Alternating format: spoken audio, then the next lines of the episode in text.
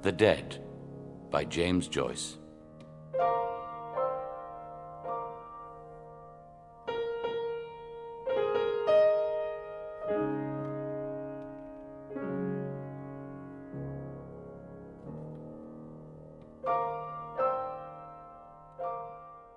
Lily, the caretaker's daughter, was literally run off her feet. Hardly had she brought one gentleman into the little pantry behind the office on the ground floor and helped him off with his overcoat than the wheezy hall door bell clanged again, and she had to scamper along the bare hallway to let in another guest. It was well for her she had not to attend to the ladies also, but Miss Kate and Miss Julia had thought of that and had converted the bathroom upstairs into a ladies' dressing room. Miss Kate and Miss Julia were there, gossiping and laughing and fussing, walking after each other to the head of the stairs, peering down over the banisters and calling down to Lily to ask her who had come. It was always a great affair, the Mrs. Morkan's annual dance. Everybody who knew them came to it members of the family, old friends of the family, the members of Julia's choir, any of Kate's pupils that were grown up enough, and even some of Mary Jane's pupils, too. Never once had it fallen flat. For years and years it had gone off in splendid style, as long as anyone could remember, ever since Kate and Julia, after the death of their brother Pat, had left the house in Stoneybatter and taken Mary Jane, their only niece, to live with them in the dark, gaunt house on Usher's Island, the upper part of which they had rented from Mr. Fulham, the corn factor on the ground floor. That was a good thirty years ago, if it was a day. Mary Jane, who was then a little girl in short clothes, was now the main prop of the household, for she had the organ in Haddington Road. She had been through the academy and gave a pupils' concert every year in the upper room of the ancient concert rooms. Many of her pupils belonged to the better class families on the Kingstown and Dalkey line. Old as they were, her aunts also did their share. Julia, though she was quite grey, was still the leading soprano in Adam and Eve's, and Kate, being too feeble to go about much, gave music lessons to beginners on the old square piano in the back room. Lily, the caretaker's daughter, did housemaid's work for them. Though their life was modest, they believed in eating well, the best of everything diamond bone sirloins, three shilling tea, and the best bottled stout. But Lily seldom made a mistake in the orders, so that she got on well with her three mistresses. They were fussy, that was all, but the only thing they would not stand was back answers. Of course, they had good reason to be fussy on such a night. And then it was long after ten o'clock, and yet there was no sign of Gabriel and his wife. Besides, they were dreadfully afraid that Freddy Malins might turn up screwed. They would not wish for worlds that any of Mary Jane's pupils should see him under the influence, and when he was like that, it was sometimes very hard to manage him. Freddy Malins always came late, but they wondered what could be keeping Gabriel, and that was what brought them every two minutes to the banisters to ask Lily had Gabriel or Freddy come. Oh, Mr. Conroy, said Lily to Gabriel when she opened the door for him. Miss Kate and Miss Julia thought you were never coming. Good night, Mrs. Conroy. I'll engage they did, said Gabriel, but they forget that my wife here takes three mortal hours to dress herself. He stood on the mat, scraping the snow from his galoshes, while Lily led his wife to the foot of the stairs and called out, Miss Kate, here's Mrs. Conroy. Kate and Julia came toddling down the dark stairs at once. Both of them kissed Gabriel's wife, said she must be perished alive, and asked was Gabriel with her. Here I am, as right as the mail, Aunt Kate. Go on up, I'll follow, called out Gabriel from the dark. He continued scraping his feet vigorously while the three women went upstairs, laughing, to the ladies' dressing room. A light fringe of snow lay like a cape on the shoulders of his overcoat, and like toe caps on the toes of his galoshes. And, as the buttons of his overcoat slipped with a squeaking noise through the snow stiffened frieze, a cold, fragrant air from out of doors escaped from crevices and folds. Is it snowing again, Mr. Conroy? asked Lily. She had preceded him into the pantry to help him off with his overcoat. Gabriel smiled at the three syllables she had given his surname and glanced at her. She was a slim, growing girl, pale in complexion and with hay coloured hair. The gas in the pantry made her look still paler. Gabriel had known her when she was a child and used to sit on the lowest step nursing a rag doll. Yes, Lily, he answered, and I think we're in for a night of it. He looked up at the pantry ceiling, which was shaking with the stamping and shuffling of feet on the floor above, listened for a moment to the piano, and then glanced at the girl, who was folding his overcoat carefully at the end of a shelf. Tell me, Lily, he said in a friendly tone, do you still go to school? Oh, no, sir, she answered. I'm done schooling this year and more. Oh, then, said Gabriel gaily, I suppose we'll be going to your wedding one of these fine days with your young man, eh? The girl glanced back at him over her shoulder and said with great bitterness, The men that is now is only all palaver and what they can get out of you. Gabriel coloured, as if he felt he had made a mistake, and without looking at her, kicked off his galoshes and flicked actively with his muffler at his patent leather shoes. He was a stout, tallish young man. The high colour of his cheeks pushed upwards even to his forehead, where it scattered itself in a few formless patches of pale red, and on his hairless face there scintillated restlessly the polished lenses and the bright gilt rims of the glasses which screened his delicate and restless eyes. His glossy black hair was parted in the middle and brushed in a long curve behind his ears, where it curled slightly beneath the groove left by his hat. When he had flicked lustre into his shoes, he stood up and pulled his waistcoat down more tightly on his plump body. Then he took a coin rapidly from his pocket. Oh, Lily, he said, thrusting it into her hands. It's Christmas time, isn't it? Just here's a little. He walked rapidly towards the door. Oh, no, sir, cried the girl, following him. Really, sir, I, I wouldn't take it. Christmas time, Christmas time, said Gabriel, almost trotting to the stairs and waving his hand to her in deprecation. The girl, seeing that he had gained the stairs, called out after him, Well, thank you, sir. He waited outside the drawing room door until the waltz should finish, listening to the skirts that swept against it and to the shuffling of feet. He was still discomposed by the girl's bitter and sudden retort. It had cast a gloom over him, which he tried to dispel by arranging his cuffs and the bows of his tie. He then took from his waistcoat pocket a little paper and glanced at the headings he had made for his speech. He was undecided about the lines from Robert Browning, for he feared they would be above the heads of his hearers. Some quotation that they would recognize from Shakespeare or from the melodies would be better. The indelicate clacking of the men's heels and the shuffling of their soles reminded him that their grade of culture differed from his. He would only make himself ridiculous by quoting poetry to them which they could not understand. They would think that he was airing his superior education he would fail with them just as he had failed with the girl in the pantry. He had taken up a wrong tone. His whole speech was a mistake from first to last, an utter failure. Just then, his aunts and his wife came out of the ladies' dressing room. His aunts were two small, plainly dressed old women. Aunt Julia was an inch or so the taller. Her hair, drawn low over the tops of her ears, was grey, and grey also, with darker shadows, was her large flaccid face. Though she was stout in build and stood erect, her slow eyes and parted lips gave her the appearance of a woman who did not know where she was or where she was going. Aunt Kate was more vivacious. Her face, healthier than her sister's, was all puckers and creases like a shriveled red apple, and her hair, braided in the same old fashioned way, had not lost its ripe nut colour. They both kissed Gabriel frankly. He was their favourite nephew, the son of their dead elder sister Ellen, who had married T.J. Conroy of the Port and Docks. Greta tells me you're not going to take a cab back to Monkstown tonight, Gabriel, said Aunt Kate. No, said Gabriel, turning to his wife. We'd quite enough of that last year, hadn't we? Don't you remember, Aunt Kate, what a cold Greta got out of it? Cab windows rattling all the way, and the east wind blowing in after we passed Merrion. Very jolly it was. Greta caught a dreadful cold. Aunt Kate frowned severely and nodded her head at every word. Quite right, Gabriel, quite right, she said. You can't be too careful. But as for Greta there, said Gabriel, she'd walk home in the snow if she were let. Mrs. Conroy laughed. Don't mind him, Aunt Kate, she said. He's really an awful bother.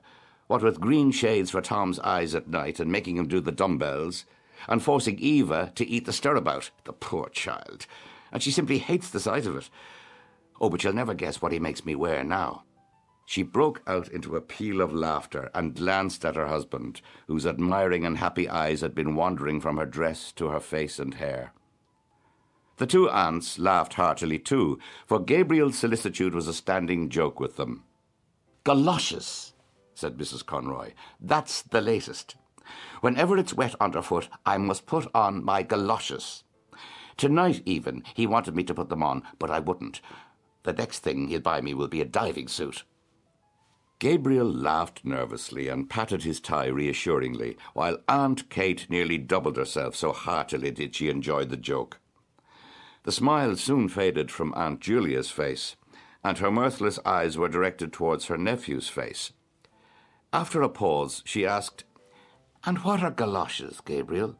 Galoshes, Julia, exclaimed her sister. Goodness me, don't you know what galoshes are? You wear them over your over your boots, Greta, isn't it?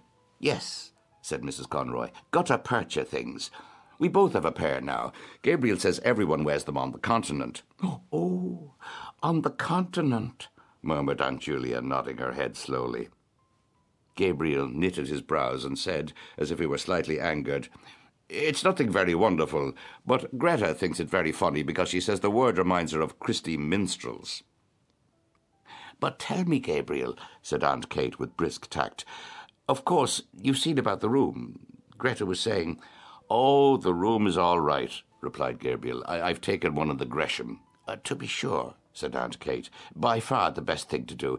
And the children, Greta, you're not anxious about them. Oh, for one night, said Mrs. Conroy. Besides, Bessie will look after them. To be sure, said Aunt Kate again. What a comfort it is to have a girl like that, one you can depend on. There's that Lily. I'm sure I don't know what has come over her lately. She's not the girl she was at all. Gabriel was about to ask his aunt some questions on this point, but she broke off suddenly to gaze after her sister, who had wandered down the stairs and was craning her neck over the banisters. Now, I ask you, she said almost testily, where is Julia going? Julia? Julia, where are you going? Julia, who had gone halfway down one flight, came back and announced blandly, Here's Freddy. At the same moment, a clapping of hands and a final flourish of the pianist told that the waltz had ended. The drawing room door was opened from within, and some couples came out. Aunt Kate drew Gabriel aside hurriedly and whispered into his ear, Slip down, Gabriel, like a good fellow, and see if he's all right. And don't let him up if he's screwed. I'm sure he's screwed. I'm sure he is. Gabriel went to the stairs and listened over the banisters. He could hear two persons talking in the pantry. Then he recognized Freddy Malins' laugh. He went down the stairs noisily. It's such a relief, said Aunt Kate to Mrs. Conroy, that Gabriel is here. I always feel easier in my mind when he's here. Uh, Julia, there's Miss Daly, and Miss Power will take some refreshments. Thanks for your beautiful waltz, Miss Daly. It made lovely time.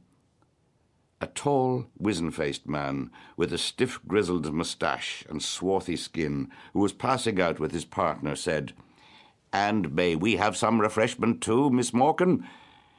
Julia, said Aunt Kate Summerlee, and here's Mr. Brown and Miss Furlong. Uh, take them in, Julia, with Miss Daly and Miss Power. I'm the man for the ladies, said Mr. Brown, pursing his lips until his moustache bristled and smiling in all his wrinkles. You know, Miss Morkan, the reason they are so fond of me is. He did not finish his sentence, but, seeing that Aunt Kate was out of earshot, at once led the three young ladies into the back room. The middle of the room was occupied by two square tables placed end to end and on these Aunt Julia and the caretaker were straightening and smoothing a large cloth. On the sideboard were arrayed dishes and plates and glasses and bundles of knives and forks and spoons. The top of the closed square piano served also as a sideboard for viands and sweets. At a smaller sideboard in one corner, two young men were standing, drinking hop bitters. Mr. Brown led his charges thither, and invited them all in jest to some ladies' punch, hot, strong, and sweet. As they said they never took anything strong, he opened three bottles of lemonade for them.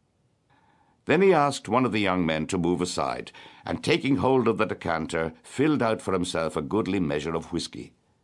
The young men eyed him respectfully while he took a trial sip.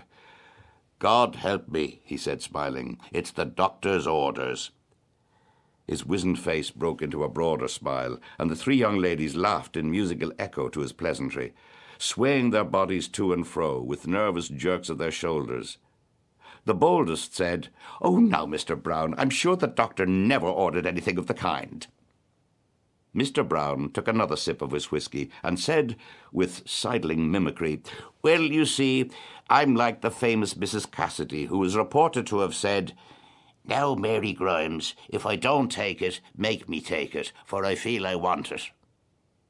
His hot face had leaned forward a little too confidentially, and he had assumed a very low Dublin accent, so that the young ladies, with one instinct, received his speech in silence.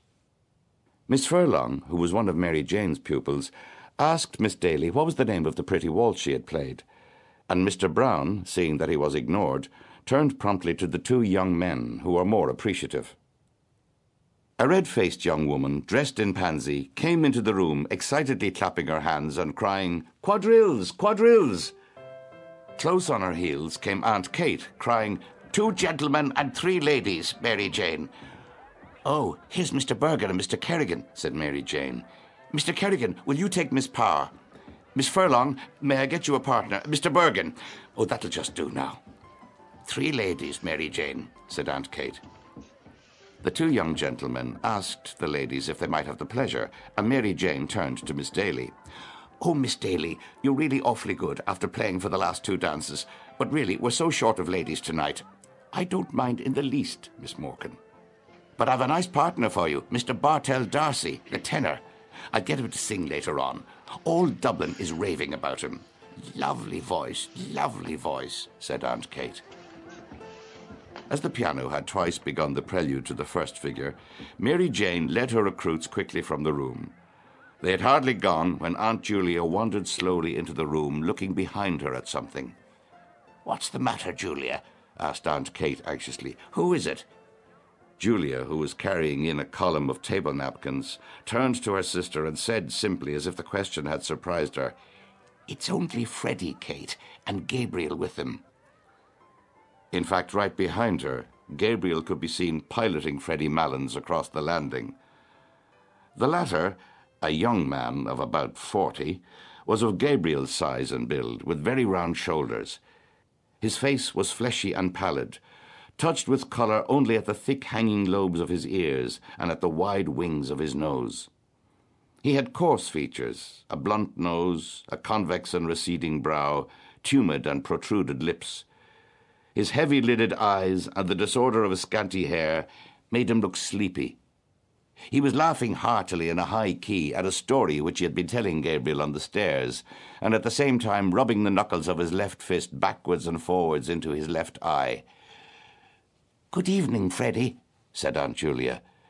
Freddy Malins bade the Misses Morkan good evening in what seemed an offhand fashion, by reason of the habitual catch in his voice, and then, seeing that Mr. Brown was grinning at him from the sideboard, crossed the room on rather shaky legs and began to repeat in an undertone the story he had just told to Gabriel.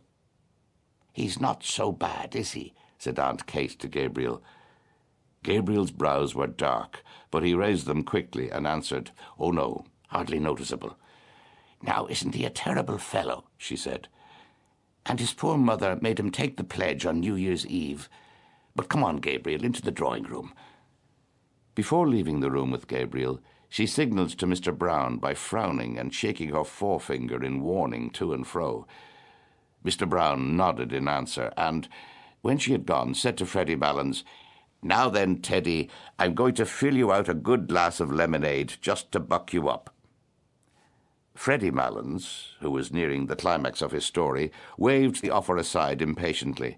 But Mr. Brown, having first called Freddy Malins' attention to a disarray in his dress, filled out and handed him a full glass of lemonade.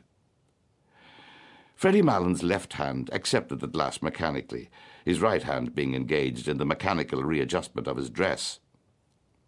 Mr. Brown, whose face was once more wrinkling with mirth, poured out for himself a glass of whisky, while Freddy Malins exploded before he had well reached the climax of his story in a kink of high pitched bronchitic laughter, and, setting down his untasted and overflowing glass, began to rub the knuckles of his left fist backwards and forwards into his left eye, repeating words of his last phrase, as well as his fit of laughter would allow him. Gabriel could not listen while Mary Jane was playing her academy piece, full of runs and difficult passages to the hushed drawing room. He liked music, but the piece she was playing had no melody for him, and he doubted whether it had any melody for the other listeners, though they had begged Mary Jane to play something. Four young men who had come from the refreshment room to stand in the doorway at the sound of the piano had gone away quietly in couples after a few minutes. The only persons who seemed to follow the music were Mary Jane herself, her hands racing along the keyboard or lifted from it at the pauses like those of a priestess in a momentary imprecation, and Aunt Kate standing at her elbow to turn the page. Gabriel's eyes, irritated by the floor, which glittered with beeswax under the heavy chandelier, wandered to the wall above the piano. A picture of the balcony scene in Romeo and Juliet hung there, and beside it was a picture of the two murdered princes in the tower, which Aunt Julia had worked in red, blue, and brown wools when she was a girl. Probably in the school they had gone to as girls, that kind of work had been taught for one year his mother had worked for him as a birthday present a waistcoat of purple tabinet with little foxes' heads upon it, lined with brown satin and having round mulberry buttons. It was strange that his mother had had no musical talent, though Aunt Kate used to call her the brains carrier of the Morkan family. Both she and Julia had always seemed a little proud of their serious and matronly sister. Her photograph stood before the pier glass, she held an open book on her knees and was pointing out something in it to Constantine, who, dressed in a man o' war suit, lay at her feet. It was she who had chosen the names of her sons, for she was very sensible of the dignity of family life. Thanks to her, Constantine was now senior curate in Balbriggan, and, thanks to her, Gabriel himself had taken his degree in the Royal University. A shadow passed over his face as he remembered her sullen opposition to his marriage. Some slighting phrases she had used still rankled in his memory. She had once spoken of Greta as being country cute, and that was not true of Greta at all. It was Greta who had nursed her during all her last long illness in their house at Monkstown. He knew that Mary Jane must be near the end of her piece, for she was playing again the opening melody with runs of scales after every bar. And while he waited for the end, the resentment died down in his heart. The piece ended with a trill of octaves in the treble and a final deep octave in the bass. Great applause greeted Mary Jane as, blushing and rolling up her music nervously, she escaped from the room. The most vigorous clapping came from the four young men in the doorway who had gone away to the refreshment room at the beginning of the piece, but had come back when the piano had stopped. Lancers were arranged. Gabriel found himself partnered with Miss Ivors. She was a frank-mannered, talkative young lady with a freckled face and prominent brown eyes. She did not wear a low-cut bodice, and the large brooch which was fixed in the front of her collar bore on it an Irish device and motto. When they had taken their places, she said abruptly, I've a crow to pluck with you. With me, said Gabriel. She nodded her head gravely. What is it? asked Gabriel, smiling at her solemn manner. Who is G.C.? answered Miss Ivors, turning her eyes upon him. Gabriel coloured and was about to knit his brows, as if he did not understand, when she said bluntly, Oh, innocent Amy. I have found out that you write for the Daily Express. Now, aren't you ashamed of yourself? Why should I be ashamed of myself? asked Gabriel, blinking his eyes and trying to smile. Well, I'm ashamed of you said Miss Ivors frankly. To say you'd write for a paper like that. I didn't think you were a West Briton. A look of perplexity appeared on Gabriel's face. It was true that he wrote a literary column every Wednesday in the Daily Express, for which he was paid fifteen shillings. But that did not make him a West Briton, surely. The books he received for review were almost more welcome than the paltry cheque. He loved to feel the covers and turn over the pages of newly printed books.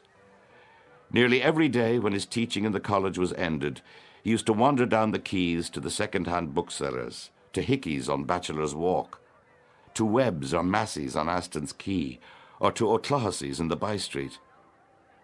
He did not know how to meet her charge. He wanted to say that literature was above politics. But they were friends of many years' standing, and their careers had been parallel, first at the university, and then as teachers. He could not risk a grandiose phrase with her. He continued blinking his eyes and trying to smile, and murmured lamely that he saw nothing political in writing reviews of books. When their turn to cross had come, he was still perplexed and inattentive. Miss Ivors promptly took his hand in a warm grasp and said in a soft, friendly tone, Of course, I was only joking. Come, we cross now. When they were together again, she spoke of the university question, and Gabriel felt more at ease. A friend of hers had shown her his review of Browning's poems. That was how she had found out the secret. But she liked the review immensely. Then she said suddenly, Oh, Mr. Conroy, will you come for an excursion to the Aran Isles this summer? We're going to stay there a whole month. It will be splendid out in the Atlantic. You ought to come. Mr. Clancy is coming, and Mr. Kilkelly, and Kathleen Kearney. It would be splendid for Greta, too, if she'd come. She's from Connacht, isn't she?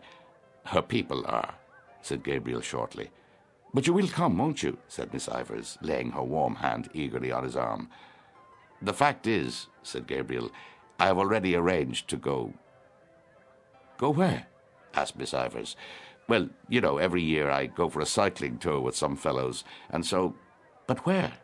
asked Miss Ivors. Well, we usually go to France or Belgium or perhaps Germany, said Gabriel awkwardly. And why do you go to France and Belgium, said Miss Ivors, instead of visiting your own land? Well, said Gabriel, it's partly to keep in touch with the languages and partly for a change. And haven't you your own language to keep in touch with? Irish, asked Miss Ivors. Well, said Gabriel, if it comes to that, you know, Irish is not my language. Their neighbours had turned to listen to the cross-examination. Gabriel glanced right and left nervously and tried to keep his good humour under the ordeal which was making a blush invade his forehead. And haven't you your own land to visit, continued Miss Ivors, that you know nothing of, your own people, and your own country? Oh, to tell you the truth, retorted Gabriel suddenly, I'm sick of my own country, sick of it. Why? asked Miss Ivors. Gabriel did not answer, for his retort had heated him. Why? Repeated Miss Ivors.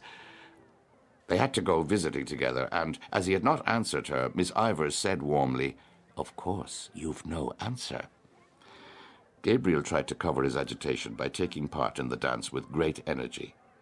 He avoided her eyes, for he had seen a sour expression on her face. But when they met in the long chain, he was surprised to feel his hand firmly pressed. She looked at him from under her brows for a moment quizzically until he smiled, then, just as the chain was about to start again, she stood on tiptoe and whispered into his ear, West Briton. When the lancers were over, Gabriel went away to a remote corner of the room where Freddy Malins' mother was sitting. She was a stout, feeble old woman with white hair. Her voice had a catch in it like her son's, and she stuttered slightly. She had been told that Freddy had come and that he was nearly all right. Gabriel asked her whether she had had a good crossing. She lived with her married daughter in Glasgow and came to Dublin on a visit once a year. She answered placidly that she had had a beautiful crossing and that the captain had been most attentive to her. She spoke also of the beautiful house her daughter kept in Glasgow and of all the friends they had there. While her tongue rambled on, Gabriel tried to banish from his mind all memory of the unpleasant incident with Miss Ivors. Of course, the girl, or woman, or whatever she was, was an enthusiast, but there was a time for all things. Perhaps he ought not to have answered her like that, but she had no right to call him a West Briton before people, even in joke. She had tried to make him ridiculous before people, heckling him and staring at him with her rabbit's eyes. He saw his wife making her way towards him through the waltzing couples. When she reached him, she said into his ear, Gabriel, Aunt Kate wants to know, won't you carve the goose as usual? Miss Daly will carve the ham and I'll do the pudding. All right, said Gabriel.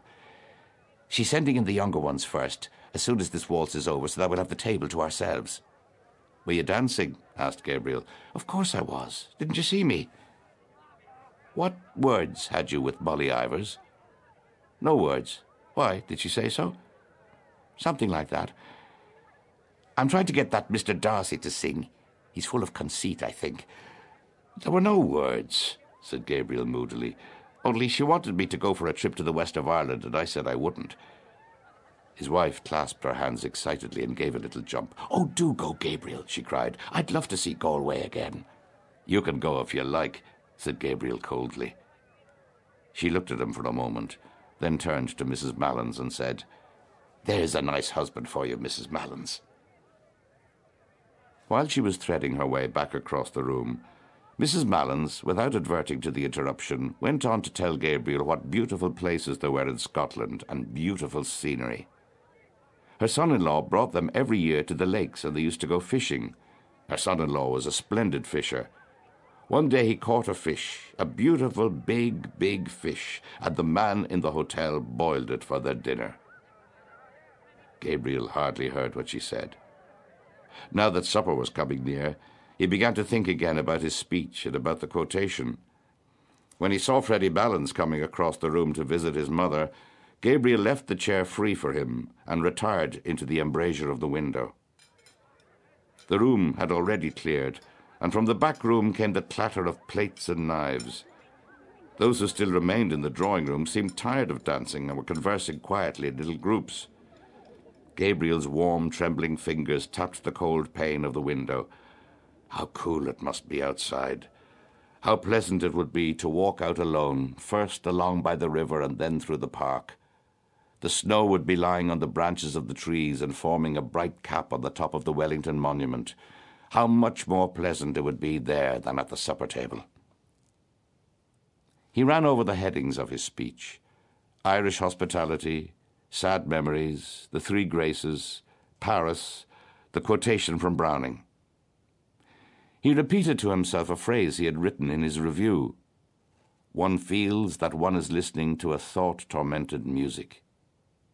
Miss Ivors had praised the review. Was she sincere?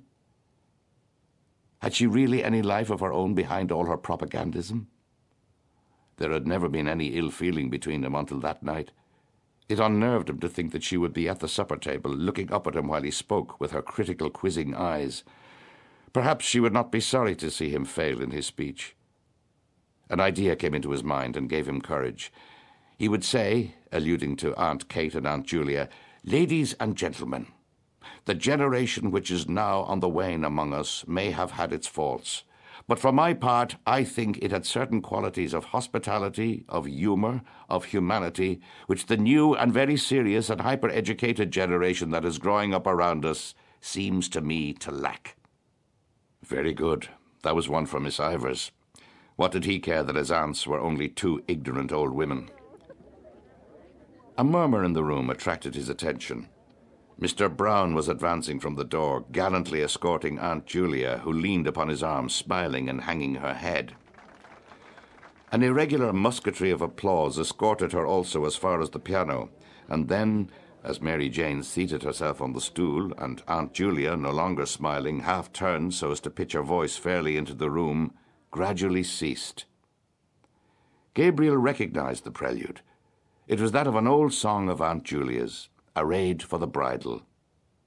Her voice, strong and clear in tone, attacked with great spirit the runs which embellished the air, and though she sang very rapidly, she did not miss even the smallest of the grace notes.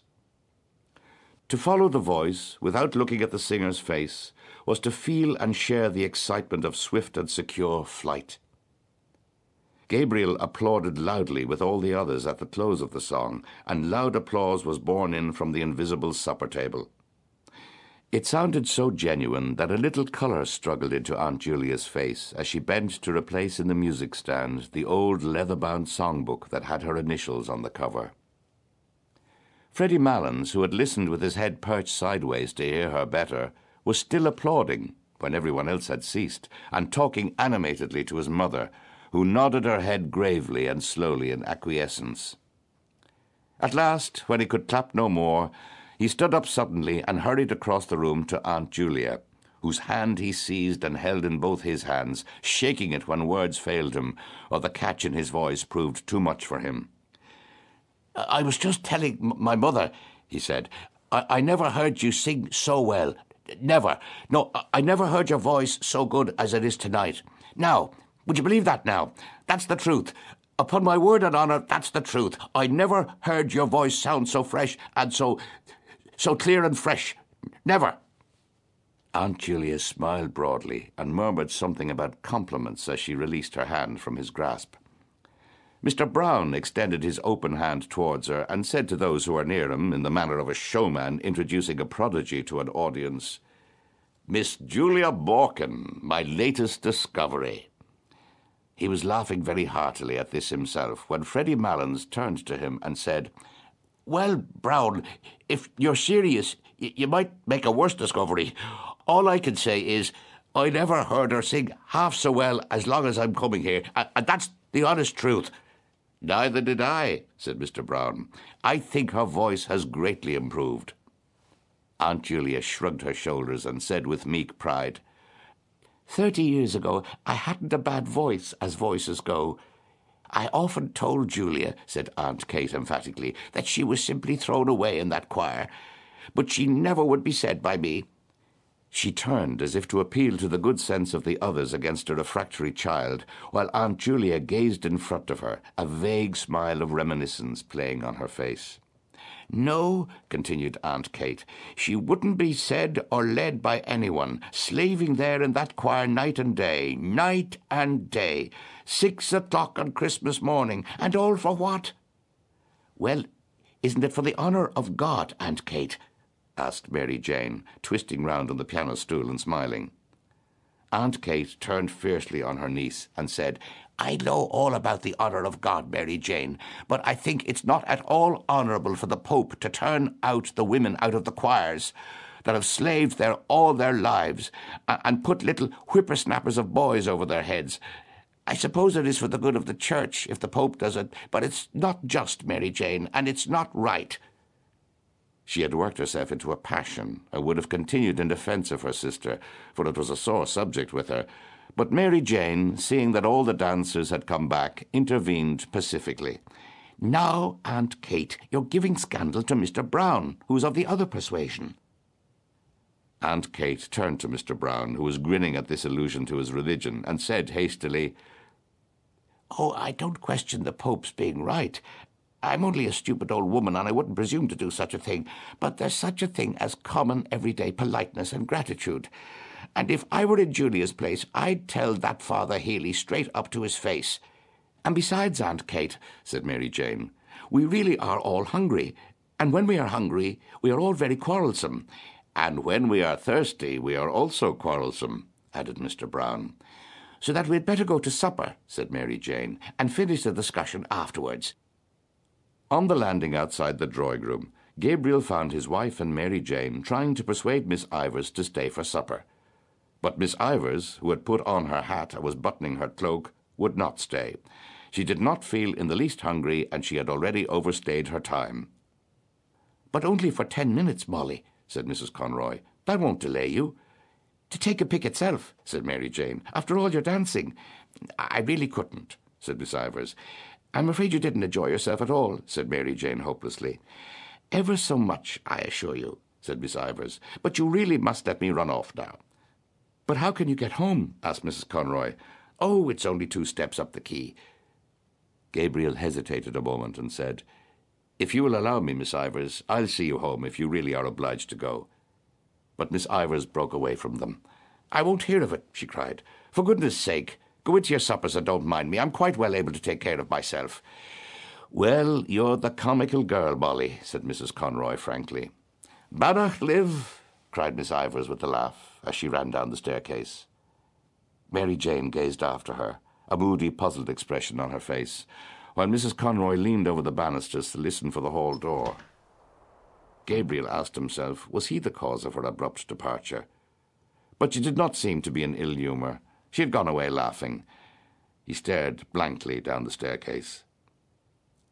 At that moment, Aunt Kate came toddling out of the supper room, almost wringing her hands in despair. Where is Gabriel? she cried. Where on earth is Gabriel? There's everyone waiting in there, stage to let, and nobody to carve the goose. Here I am, Aunt Kate, cried Gabriel with sudden animation, ready to carve a flock of geese if necessary.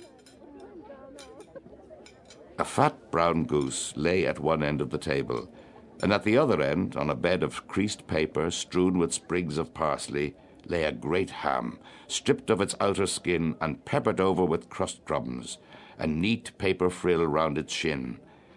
And beside this was a round of spiced beef.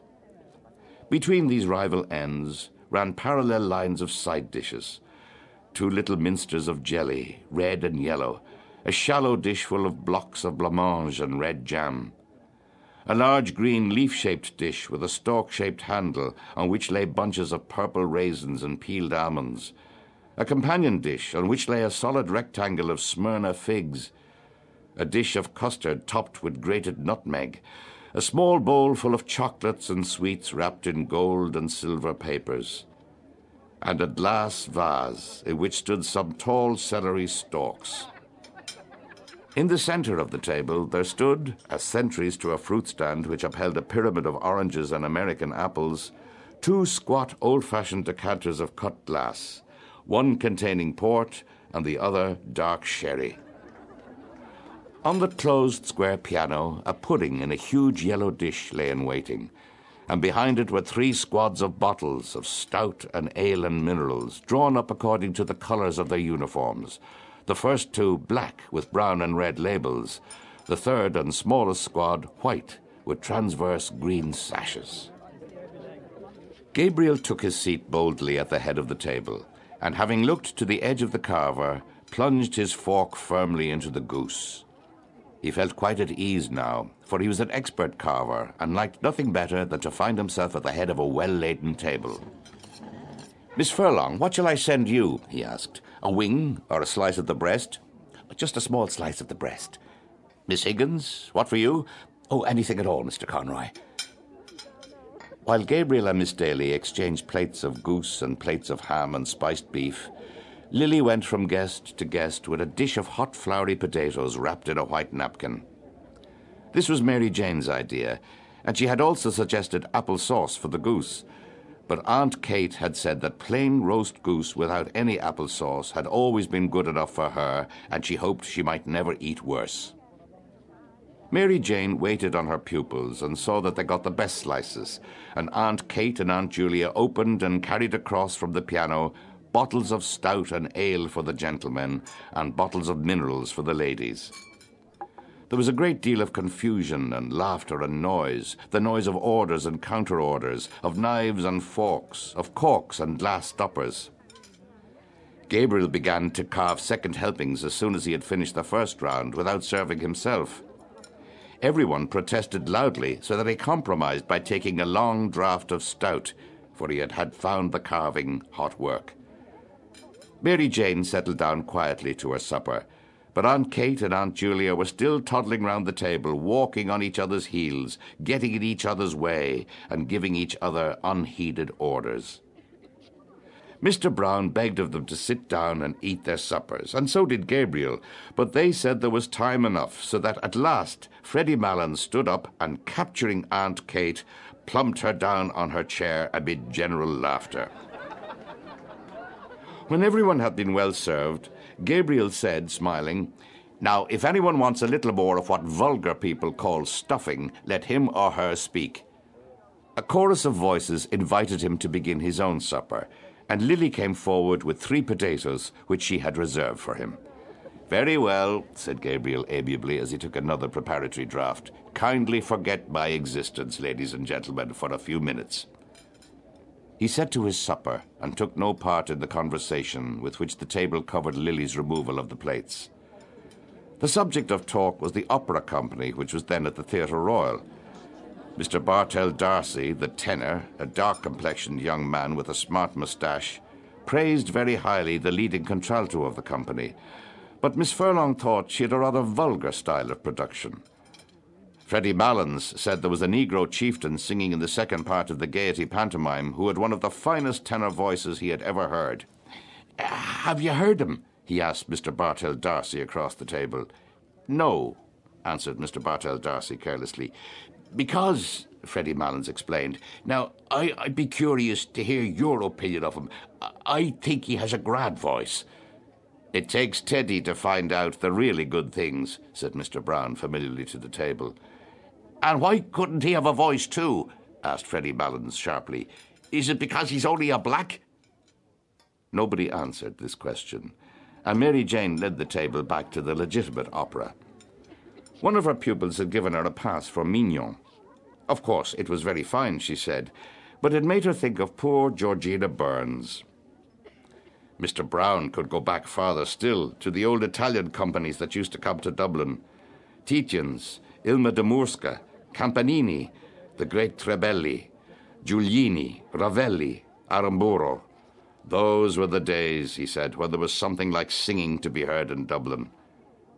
He told, too, of how the top gallery of the Old Royal used to be packed night after night, of how one night an Italian tenor had sung five encores to Let Me Like a Soldier Fall, introducing a high C every time, and of how the gallery boys would sometimes, in their enthusiasm, unyoke the horses from the carriage of some great prima donna and pull her themselves through the streets to her hotel. Why did they never play the grand old operas now? he asked. Dinorah, Lucrezia Borgia. Because they could not get the voices to sing them. That was why. Oh, well, said Mr. Bartell D'Arcy, I presume there are as good singers today as there were then. Where are they? Asked Mr. Brown defiantly. In London, Paris, Milan, said Mr. Bartell D'Arcy warmly. I suppose Caruso, for example, is quite as good, if not better, than any of the men you have mentioned. Maybe so, said Mr. Brown. But I may tell you, I doubt it strongly. Oh, I'd give anything to hear Caruso sing, said Mary Jane. For me, said Aunt Kate, who had been picking a bone, there was only one tenor. To please me, I mean. But I suppose none of you ever heard of him. Uh, who was he, Miss Morkan? asked Mr. Bartell D'Arcy politely. His name, said Aunt Kate, was Parkinson. I heard him when he was in his prime, and I think he had then the purest tenor voice that was ever put into a man's throat. Strange, said Mr. Bartell D'Arcy. I never even heard of him. Yes, yes, Miss Morkan is right, said Mr. Brown. I remember hearing of old Parkinson, but he's too far back for me. A beautiful, pure, sweet, mellow English tenor, said Aunt Kate with enthusiasm. Gabriel having finished, the huge pudding was transferred to the table. The clatter of forks and spoons began again. Gabriel's wife served out spoonfuls of the pudding and passed the plates down the table. Midway down, they were held up by Mary Jane, who replenished them with raspberry or orange jelly, or with blancmange and jam. The pudding was of Aunt Julia's making, and she received praises for it from all quarters. She said herself that it was not quite brown enough. Well, I hope, Miss Morkan, said Mr. Brown, that I'm brown enough for you, because, you know, I'm all brown. All the gentlemen, except Gabriel, ate some of the pudding out of compliment to Aunt Julia. As Gabriel never ate sweets, the celery had been left for him. Freddy Malins also took a stalk of celery and ate it with his pudding. He had been told that celery was a capital thing for the blood, and he was just then under doctor's care. Mrs. Malins, who had been silent all through the supper, said that her son was going down to Mount Melleray in a week or so. The table then spoke of Mount Melleray, how bracing the air was down there, how hospitable the monks were, and how they never asked for a penny piece from their guests. And do you mean to say, asked Mr. Brown incredulously, that a chap can go down there and put up there as if it were a hotel, and live on the fat of the land and then come away without paying a farthing? Oh, most people give some donation to the monastery when they leave, said Mary Jane. I wish we had an institution like that in our church, said Mr. Brown candidly. He was astonished to hear that the monks never spoke, got up at two in the morning, and slept in their coffins. He asked what they did it for. That's the rule of the order, said Aunt Kate firmly. Yes, but why? asked Mr. Brown. Aunt Kate repeated that it was the rule, that was all. Mr. Brown still seemed not to understand. Freddy Malins explained to him, as best he could, that the monks were trying to make up for the sins committed by all the sinners in the outside world. The explanation was not very clear, for Mr. Brown grinned and said, I like that idea very much, but wouldn't a comfortable spring bed do them as well as a coffin? The coffin, said Mary Jane, is to remind them of their last end. As the subject had grown lugubrious, it was buried in a silence of the table, during which Mrs. Malins could be heard saying to her neighbour in an indistinct undertone, They are very good men, the monks, very pious men. The raisins and almonds and figs and apples and oranges and chocolates and sweets were now passed about the table, and Aunt Julia invited all the guests to have either port or sherry. At first, Mr. Bartell D'Arcy refused to take either, but one of his neighbours nudged him and whispered something to him, upon which he allowed his glass to be filled. Gradually, as the last glasses were being filled, the conversation ceased. A pause followed, broken only by the noise of the wine and by unsettlings of chairs. The Misses Morkan, all three, looked down at the tablecloth. Someone coughed once or twice, and then a few gentlemen patted the table gently as a signal for silence. The silence came, and Gabriel pushed back his chair and stood up. The patting at once grew louder in encouragement, and then ceased altogether. Gabriel leaned his ten trembling fingers on the tablecloth and smiled nervously at the company. Meeting a row of upturned faces, he raised his eyes to the chandelier. The piano was playing a waltz tune, and he could hear the skirts sweeping against the drawing room door. People, perhaps, were standing in the snow on the quay outside, gazing up at the lighted windows and listening to the waltz music. The air was pure there. In the distance lay the park where the trees were weighted with snow. The Wellington Monument wore a gleaming cap of snow that flashed westward over the white field of fifteen acres. He began. Ladies and gentlemen, it has fallen to my lot this evening, as in years past, to perform a very pleasing task, but a task for which I'm afraid my poor powers as a speaker are all too inadequate. No, no, said Mr. Brown. But however that may be, I can only ask you tonight to take the will for the deed and to lend me your attention for a few moments while I endeavour to express to you in words what my feelings are on this occasion. Ladies and gentlemen, it is not the first time that we have gathered together under this hospitable roof, around this hospitable board. It is not the first time that we have been the recipients, or perhaps I had better say, the victims, of the hospitality of certain good ladies. He made a circle in the air with his arm and paused. Everyone laughed or smiled at Aunt Kate and Aunt Julia and Mary Jane, who all turned crimson with pleasure. Gabriel went on more boldly. I feel more strongly with every recurring year that our country has no tradition which does it so much honor and which it should guard so jealously as that of its hospitality. It is a tradition that is unique, as far as my experience goes, and I have visited not a few places abroad, among the modern nations. Some would say, perhaps, that with us it is rather a failing than anything to be boasted of, but granted even that, it is to my mind a princely failing, and one that I trust will long be cultivated among us. Of one thing at least I am sure. As long as this one roof shelters the good ladies aforesaid, and I wish from my heart it may do so for many and many a long year to come, the tradition of genuine, warm hearted, courteous Irish hospitality, which our forefathers have handed down to us, and which we in turn must hand down to our descendants, is still alive among us. A hearty murmur of assent ran round the table.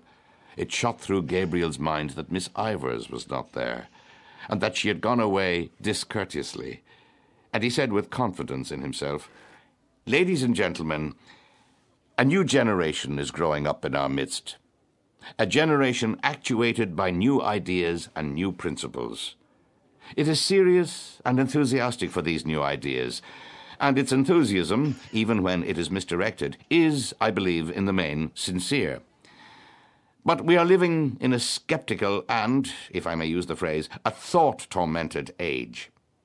And sometimes I fear that this new generation, educated or hyper educated as it is, will lack those qualities of humanity, of hospitality, of kindly humour which belonged to an older day. Listening tonight to the names of all those great singers of the past, it seemed to me, I must confess, that we were living in a less spacious age.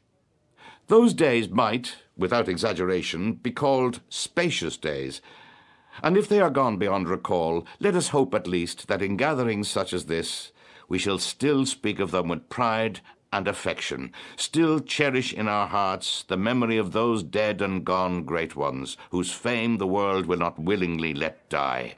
Hear, hear, said Mr. Brown loudly. But yet, continued Gabriel, his voice falling into a softer inflection, there are always in gatherings such as this sadder thoughts that will recur to our minds. Thoughts of the past, of youth, of changes, of absent faces that we miss here tonight.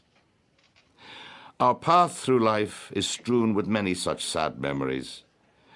And were we to brood upon them always, we could not find the heart to go on bravely with our work among the living. We have all of us living duties and living affections which claim, and rightly claim, our strenuous endeavours. Therefore, I will not linger on the past. I will not let any glooming moralizing intrude upon us here tonight. Here we are gathered together for a brief moment from the bustle and rush of our everyday routine. We are met here as friends, in the spirit of good fellowship, as colleagues also to a certain extent, in the true spirit of camaraderie, and as the guest of, what shall I call them, the three graces of the Dublin musical world. The table burst into applause and laughter at this sally. Aunt Julia vainly asked each of our neighbours in turn to tell her what Gabriel had said. He says we are the three graces, Aunt Julia, said Mary Jane. Aunt Julia did not understand, but she looked up, smiling at Gabriel, who continued in the same vein. Ladies and gentlemen, I will not attempt to play tonight the part that Paris played on another occasion. I will not attempt to choose between them. The task would be an invidious one, and one beyond my poor powers. For when I view them in turn, whether it be our chief hostess herself, whose good heart, whose too good heart, has become a byword with all who know her, or her sister, who seems to be gifted with perennial youth, and whose singing must have been a surprise and a revelation to us all tonight, or last but not least, when I consider our youngest hostess, talented, cheerful, hard-working, and the best of nieces, I confess, ladies and gentlemen, that I do not know to which of them I should award the prize. Gabriel glanced down at his aunts, and seeing the large smile on Aunt Julia's face and the tears which had risen to Aunt Kate's eyes, hastened to his close. He raised his glass of port gallantly, while every member of the company fingered a glass expectantly, and said loudly, let us toast them all three together. Let us drink to their health, wealth, long life, happiness, and prosperity, and may they long continue to hold the proud and self won position which they hold in their profession, and the position of honour and affection which they hold in our hearts. All the guests stood up, glass in hand, and turning towards the three seated ladies, sang in unison, with Mr. Brown as leader, for they are jolly gay fellows, for they are jolly gay fellows, for they are jolly gay fellows, which nobody can deny. Aunt Kate was making frank use of her handkerchief, and even Aunt Julia seemed moved.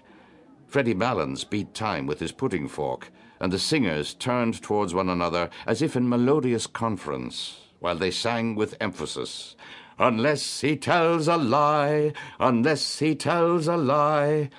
Then, turning once more towards their hostesses, they sang, For they are jolly gay fellows, for they are jolly gay fellows, for they are jolly gay fellows, which nobody can deny. The acclamation which followed was taken up beyond the door of the supper room by many of the other guests, and renewed time after time, Freddy Malins acting as officer with his fork on high.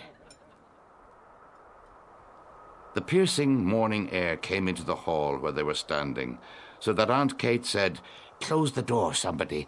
Mrs. Malins will get her death of cold. Brown is out there, Aunt Kate, said Mary Jane. Brown is everywhere, said Aunt Kate, lowering her voice. Mary Jane laughed at her tone. Really, she said archly, he is very attentive. He has been laid on here like the gas, said Aunt Kate in the same tone all during the Christmas. She laughed herself, this time good humouredly, and then added quickly, But tell him to come in, Mary Jane, and close the door. I hope to goodness he didn't hear me. At that moment, the hall door was opened, and Mr. Brown came in from the doorstep, laughing as if his heart would break. He was dressed in a long green overcoat with mock astrakhan cuffs and collar, and wore on his head an oval fur cap. He pointed down the snow covered quay from where the sound of shrill, prolonged whistling was borne in. Teddy will have all the cabs in Dublin out, he said. Gabriel advanced from the little pantry behind the office, struggling into his overcoat, and looking round the hall, said, Greta not down yet?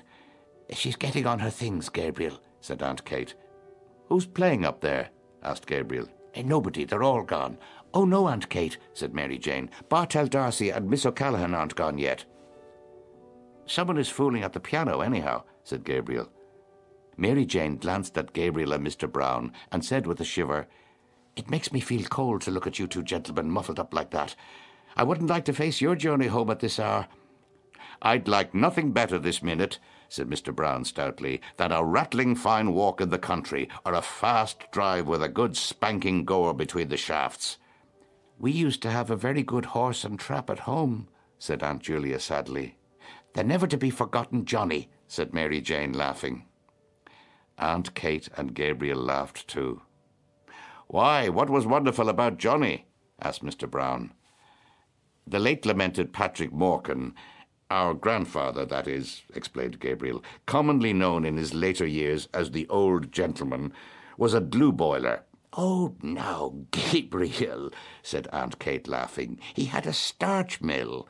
Well, glue or starch, said Gabriel. The old gentleman had a horse by the name of Johnny, and Johnny used to work in the old gentleman's mill, walking round and round in order to drive the mill.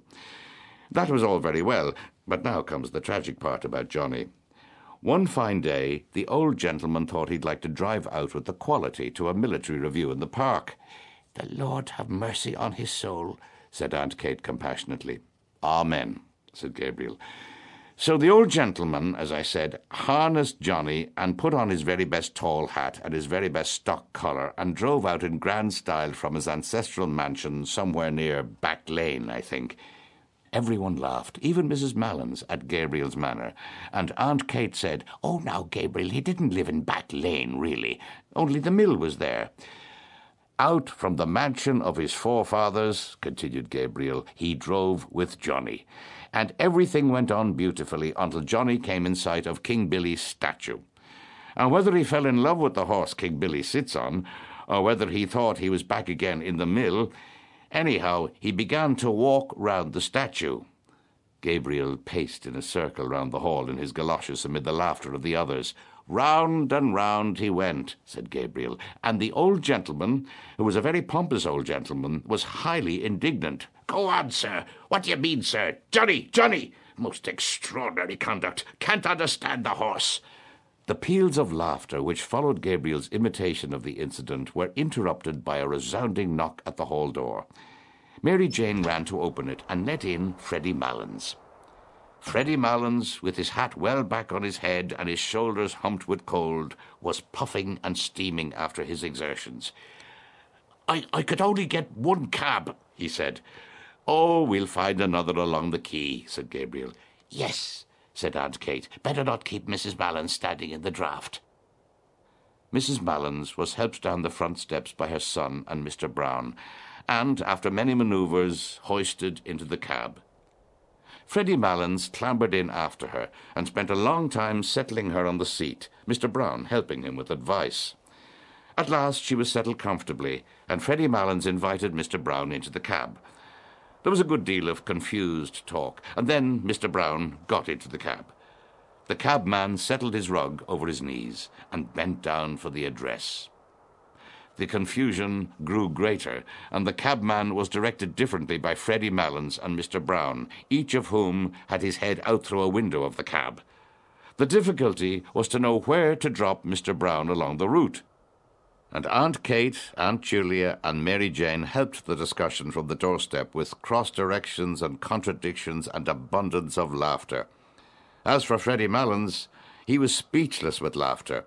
He popped his head in and out of the window every moment, to the great danger of his hat, and told his mother how the discussion was progressing, till at last Mr. Brown shouted to the bewildered cabman above the din of everybody's laughter, Do you know Trinity College? Yes, sir, said the cabman. Well, drive bang up against Trinity College gates, said Mr. Brown, and then we'll tell you where to go. You understand now? Yes, sir, said the cabman. Make like a bird for Trinity College. Right, sir, said the cabman. The horse was whipped up, and the cab rattled off along the quay amid a chorus of laughter and adieus. Gabriel had not gone to the door with the others. He was in a dark part of the hall, gazing up the staircase. A woman was standing near the top of the first flight in the shadow also. He could not see her face, but he could see the terracotta and salmon pink panels of her skirt which the shadow made appear black and white. It was his wife. She was leaning on the banisters, listening to something. Gabriel was surprised at her stillness and strained his ear to listen also. But he could hear little save the noise of laughter and dispute on the front steps, a few chords struck on the piano, and a few notes of a man's voice singing. He stood still in the gloom of the hall, trying to catch the air that the voice was singing and gazing up at his wife. There was grace and mystery in her attitude, as if she were a symbol of something. He asked himself, what is a woman standing on the stairs in the shadow listening to a distant music a symbol of? If he were a painter, he would paint her in that attitude.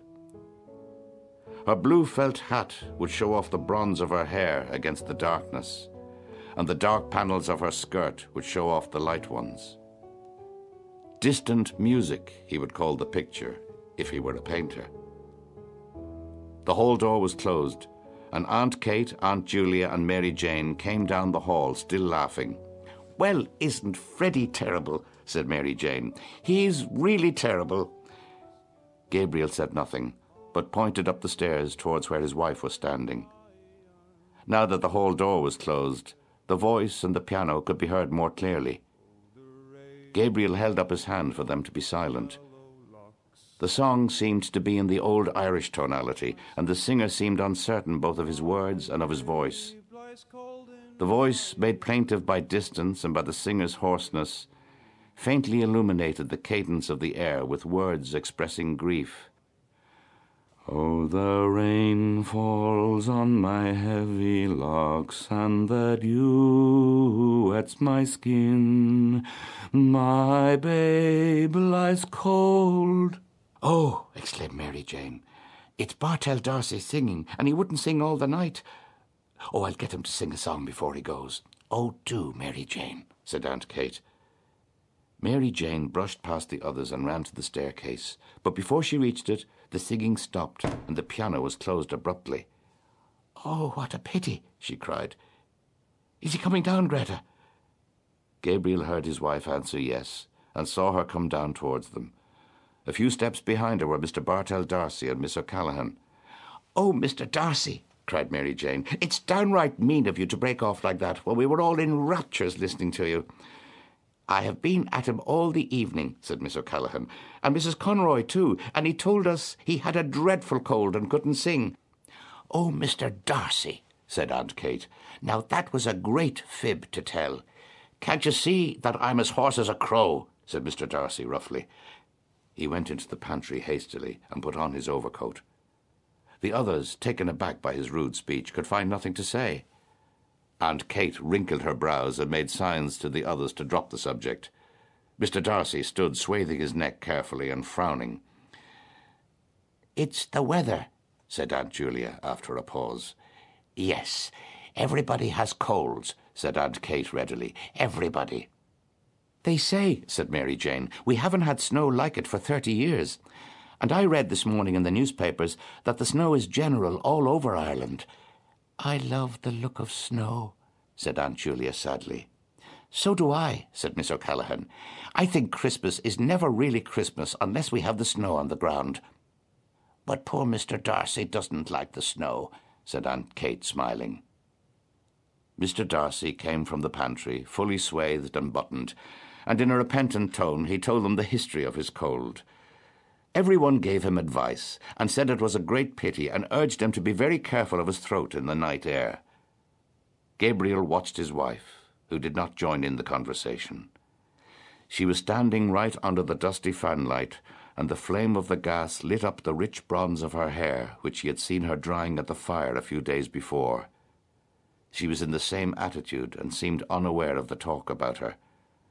At last she turned towards them, and Gabriel saw that there was colour on her cheeks and that her eyes were shining.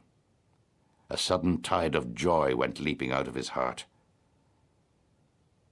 Mr. D'Arcy, she said, what is the name of that song you were singing? It's called The Lass of Aughrim, said Mr. D'Arcy, but I couldn't remember it properly. Why, do you know it? The Lass of Aughrim, she repeated. I couldn't think of the name. It's a very nice air, said Mary Jane. I'm sorry you were not in voice tonight. Now, Mary Jane, said Aunt Kate, don't annoy Mr. D'Arcy. I won't have him annoyed. Seeing that all were ready to start, she shepherded them to the door where good night was said. Well, good night, Aunt Kate, and thanks for the pleasant evening. Good night, Gabriel. Good night, Greta. Good night, Aunt Kate, and thanks ever so much. G good night, Aunt Julia. Oh, good night, Greta. I didn't see you. Good night, Mr. D'Arcy. Good night, Miss O'Callaghan. Good night, Miss Morkan. Good night again. Good night, all. Safe home. Good night. Good night. The morning was still dark. A dull yellow light brooded over the houses and the river, and the sky seemed to be descending. It was slushy underfoot, and only streaks and patches of snow lay on the roofs, on the parapets of the quay, and on the area railings. The lamps were still burning redly in the murky air, and across the river the palace of the Four Courts stood out menacingly against the heavy sky. She was walking on before him with Mr. Bartell D'Arcy, her shoes in a brown parcel tucked under one arm, and her hands holding her skirt up from the slush. She had no longer any grace of attitude, but Gabriel's eyes were still bright with happiness. The blood went bounding along his veins, and the thoughts went rioting through his brain, proud, joyful, tender, valorous. She was walking on before him so lightly and so erect that he longed to run after her noiselessly, catch her by the shoulders, and say something foolish and affectionate into her ear. She seemed to him so frail that he longed to defend her against something, and then to be alone with her, Moments of their secret life together burst like stars upon his memory. A heliotrope envelope was lying beside his breakfast cup, and he was caressing it with his hand. Birds were twittering in the ivy, and the sunny web of the curtains was shimmering along the floor. He could not eat for happiness. They were standing on the crowded platform, and he was placing a ticket inside the warm palm of her glove. He was standing with her in the cold, looking in through a grated window at a man making bottles in a roaring furnace. It was very cold. Her face, fragrant in the cold air, was quite close to his, and suddenly he called out to the man at the furnace, Is the fire hot, sir? But the man could not hear with the noise of the furnace. It was just as well. He might have answered rudely. A wave of yet more tender joy escaped from his heart and went coursing in warm flood along his arteries. Like the tender fire of stars, moments of their life together that no one knew of or would ever know of broke upon and illumined his memory. He longed to recall to her those moments, to make her forget the years of their dull existence together and remember only their moments of ecstasy. For the years, he felt, had not quenched his soul or hers. Their children, his writing, her household cares had not quenched all their souls' tender fire. In one letter that he had written to her then, he had said, Why is it that words like these seem to me so dull and cold? Is it because there is no word tender enough to be your name? Like distant music, these words that he had written years before were borne towards him from the past. He longed to be alone with her. When the others had gone away, when he and she were in the room in the hotel, then they would be alone together. He would call her softly, Greta. Perhaps she would not hear at once. She would be undressing. Then something in his voice would strike her. She would turn and look at him. At the corner of Wine Tavern Street, they met a cab.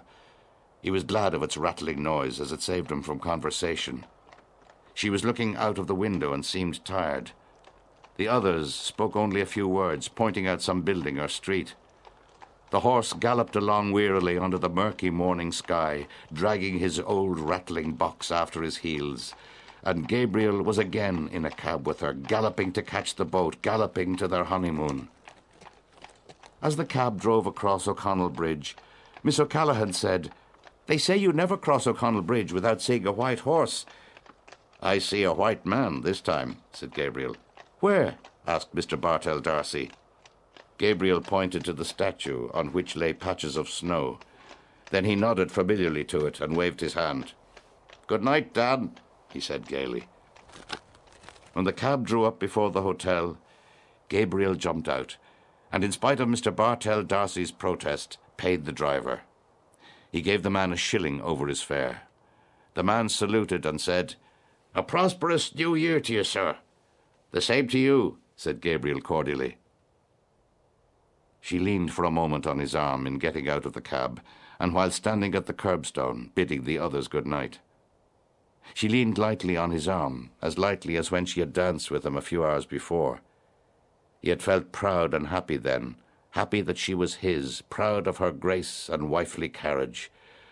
But now, after the kindling again of so many memories, the first touch of her body, musical and strange and perfumed, sent through him a keen pang of lust.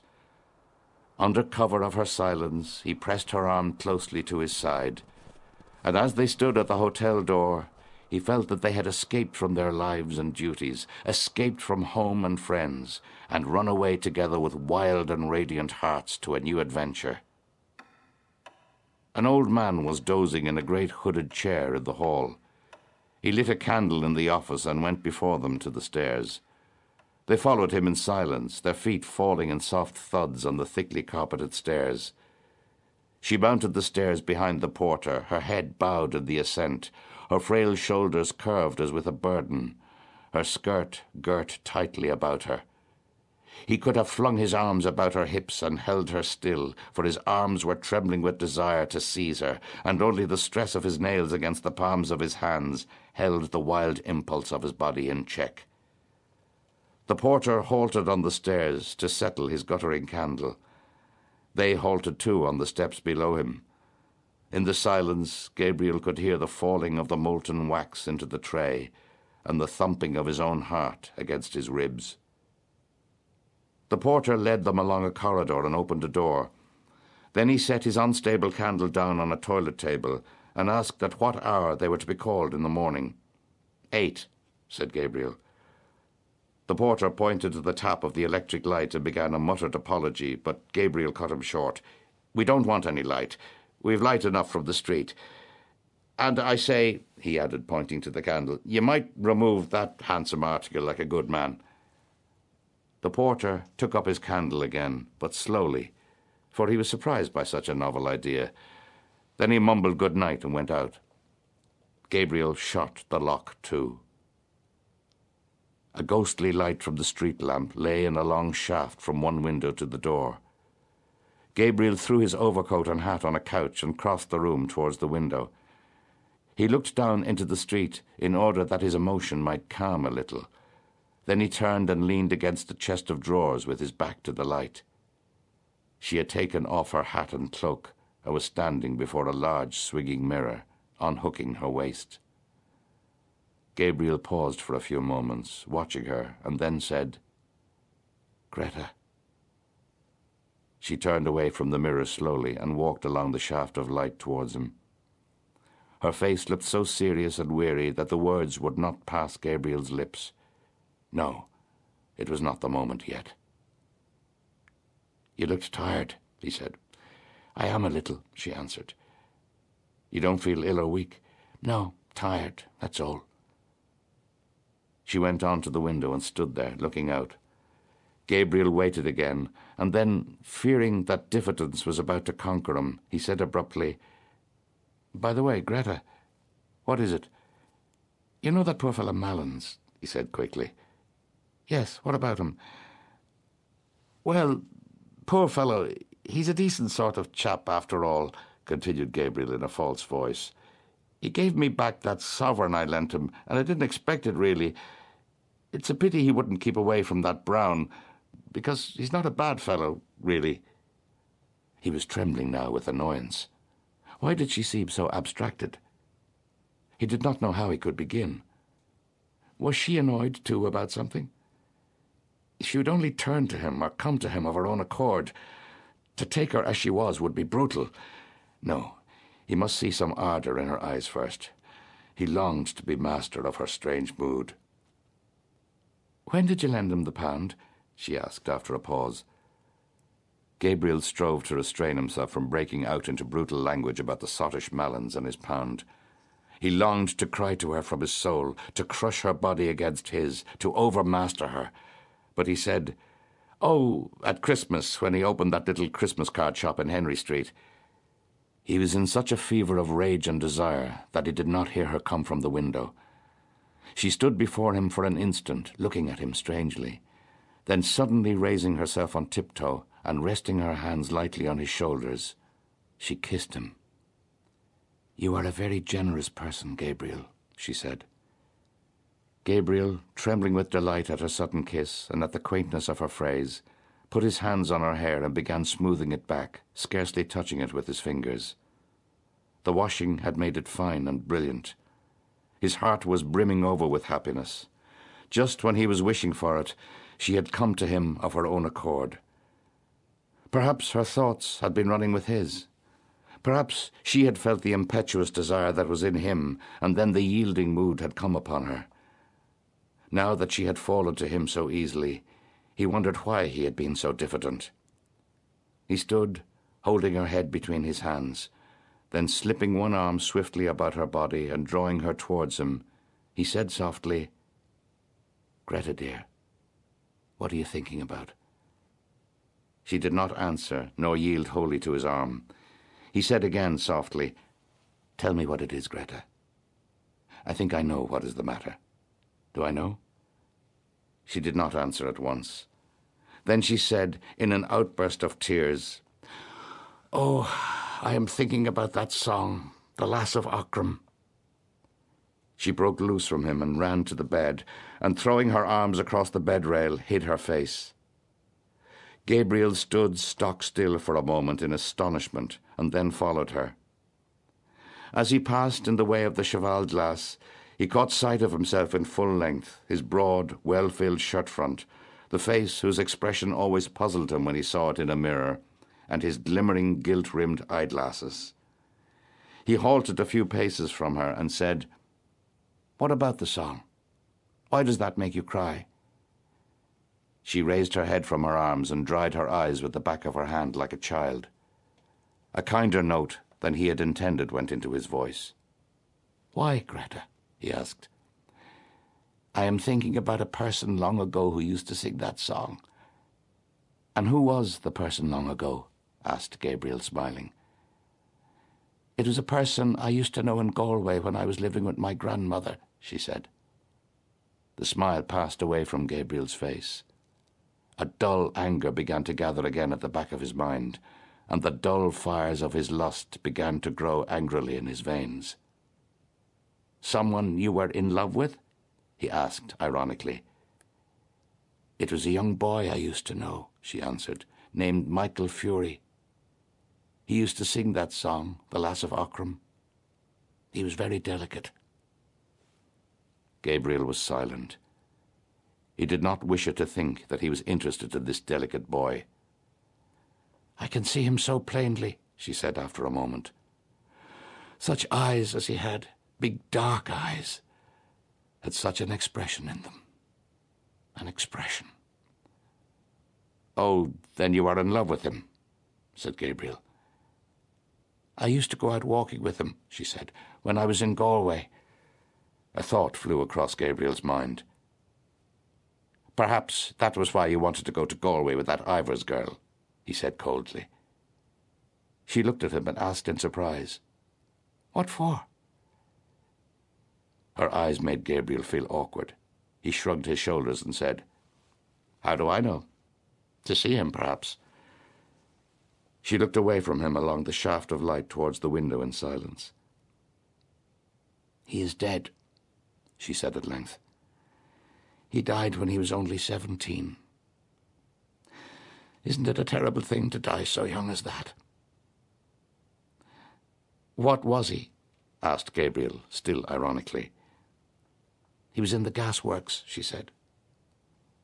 Gabriel felt humiliated by the failure of his irony and by the evocation of this figure from the dead, a boy in the gasworks. While he had been full of memories of their secret life together, full of tenderness and joy and desire, she had been comparing him in her mind with another.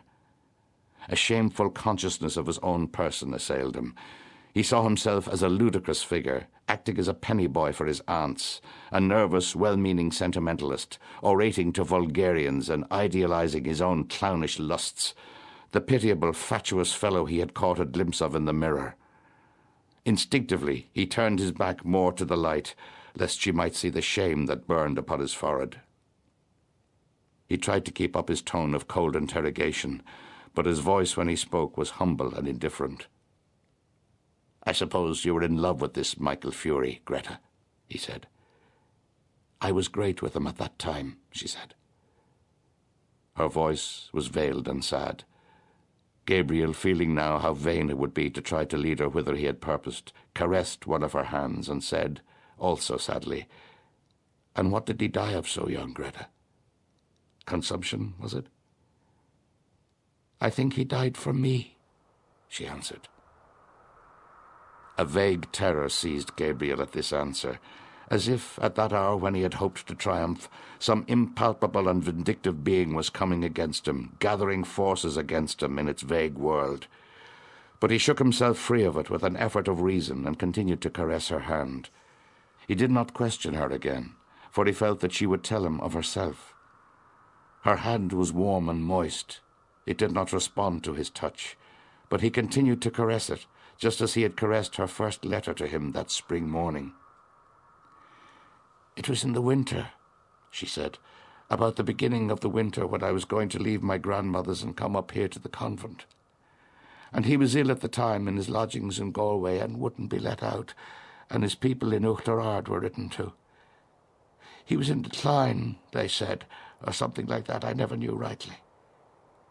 She paused for a moment and sighed. Poor fellow, she said. He was very fond of me, and he was such a gentle boy. We used to go out together, walking, you know, Gabriel, like the way they do in the country. He was going to study singing only for his health. He'd a very good voice, poor Michael Furey. Well, and then? asked Gabriel. And then, when it came to the time for me to leave Galway and come up to the convent, he was much worse, and I wouldn't be let see him. So I wrote him a letter saying I was going up to Dublin and would be back in the summer, and hoping he would be better then. She paused for a moment to get her voice under control, and then went on. Then, the night before I left, I was in my grandmother's house in Nuns Island, packing up, and I heard gravel thrown up against the window. The window was so wet I couldn't see, so I ran downstairs, as I was, and slipped out the back into the garden, and there was the poor fellow at the end of the garden, shivering. And did you not tell him to go back? asked Gabriel. I implored of him to go home at once and told him he would get his death in the rain, but he said he did not want to live. I can see his eyes as well as well. He was standing at the end of the wall where there was a tree. And did he go home? asked Gabriel. Yes, he went home. And when I was only a week in the convent, he died, and he was buried in Oughterard, where his people came from. Oh, the day I heard that, that he was dead. She stopped, choking with sobs, and overcome by emotion, flung herself face downward on the bed, sobbing in the quilt. Gabriel held her hand for a moment longer, irresolutely, and then, shy of intruding on her grief, let it fall gently and walked quietly to the window. She was fast asleep.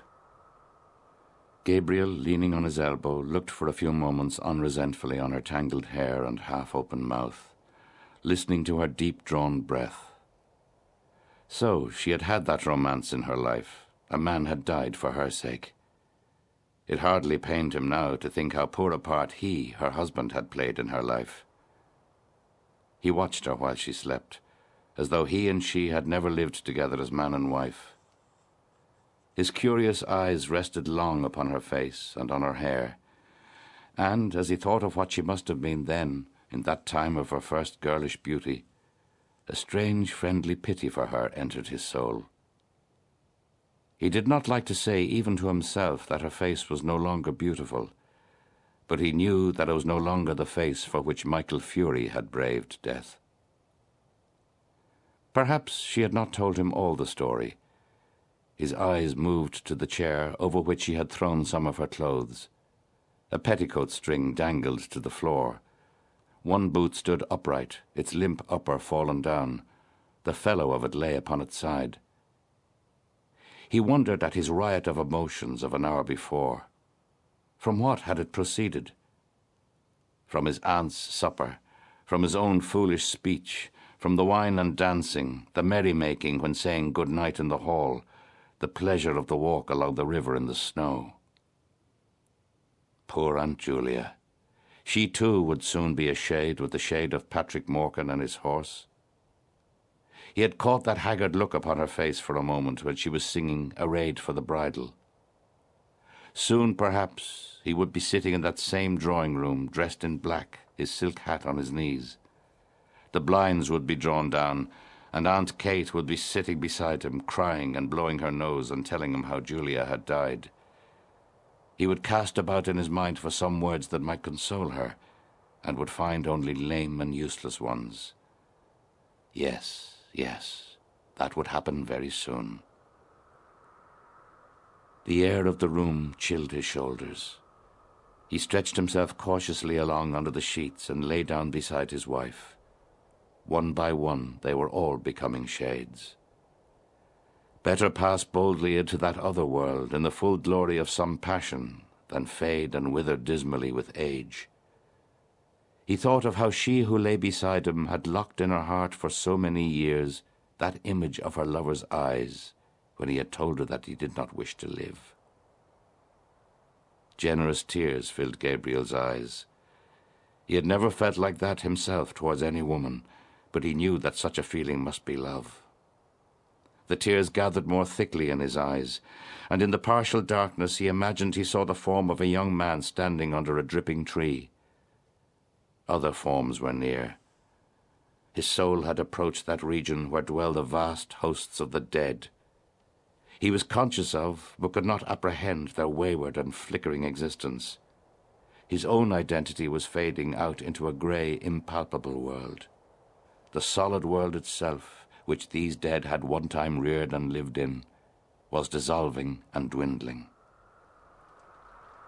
A few light taps upon the pane made him turn to the window.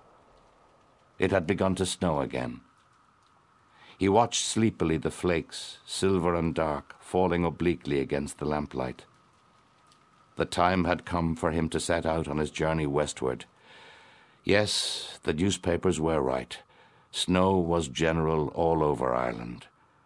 It was falling on every part of the dark central plain, on the treeless hills, falling softly upon the bog of Allen, and farther westward, softly falling into the dark, mutinous Shannon waves.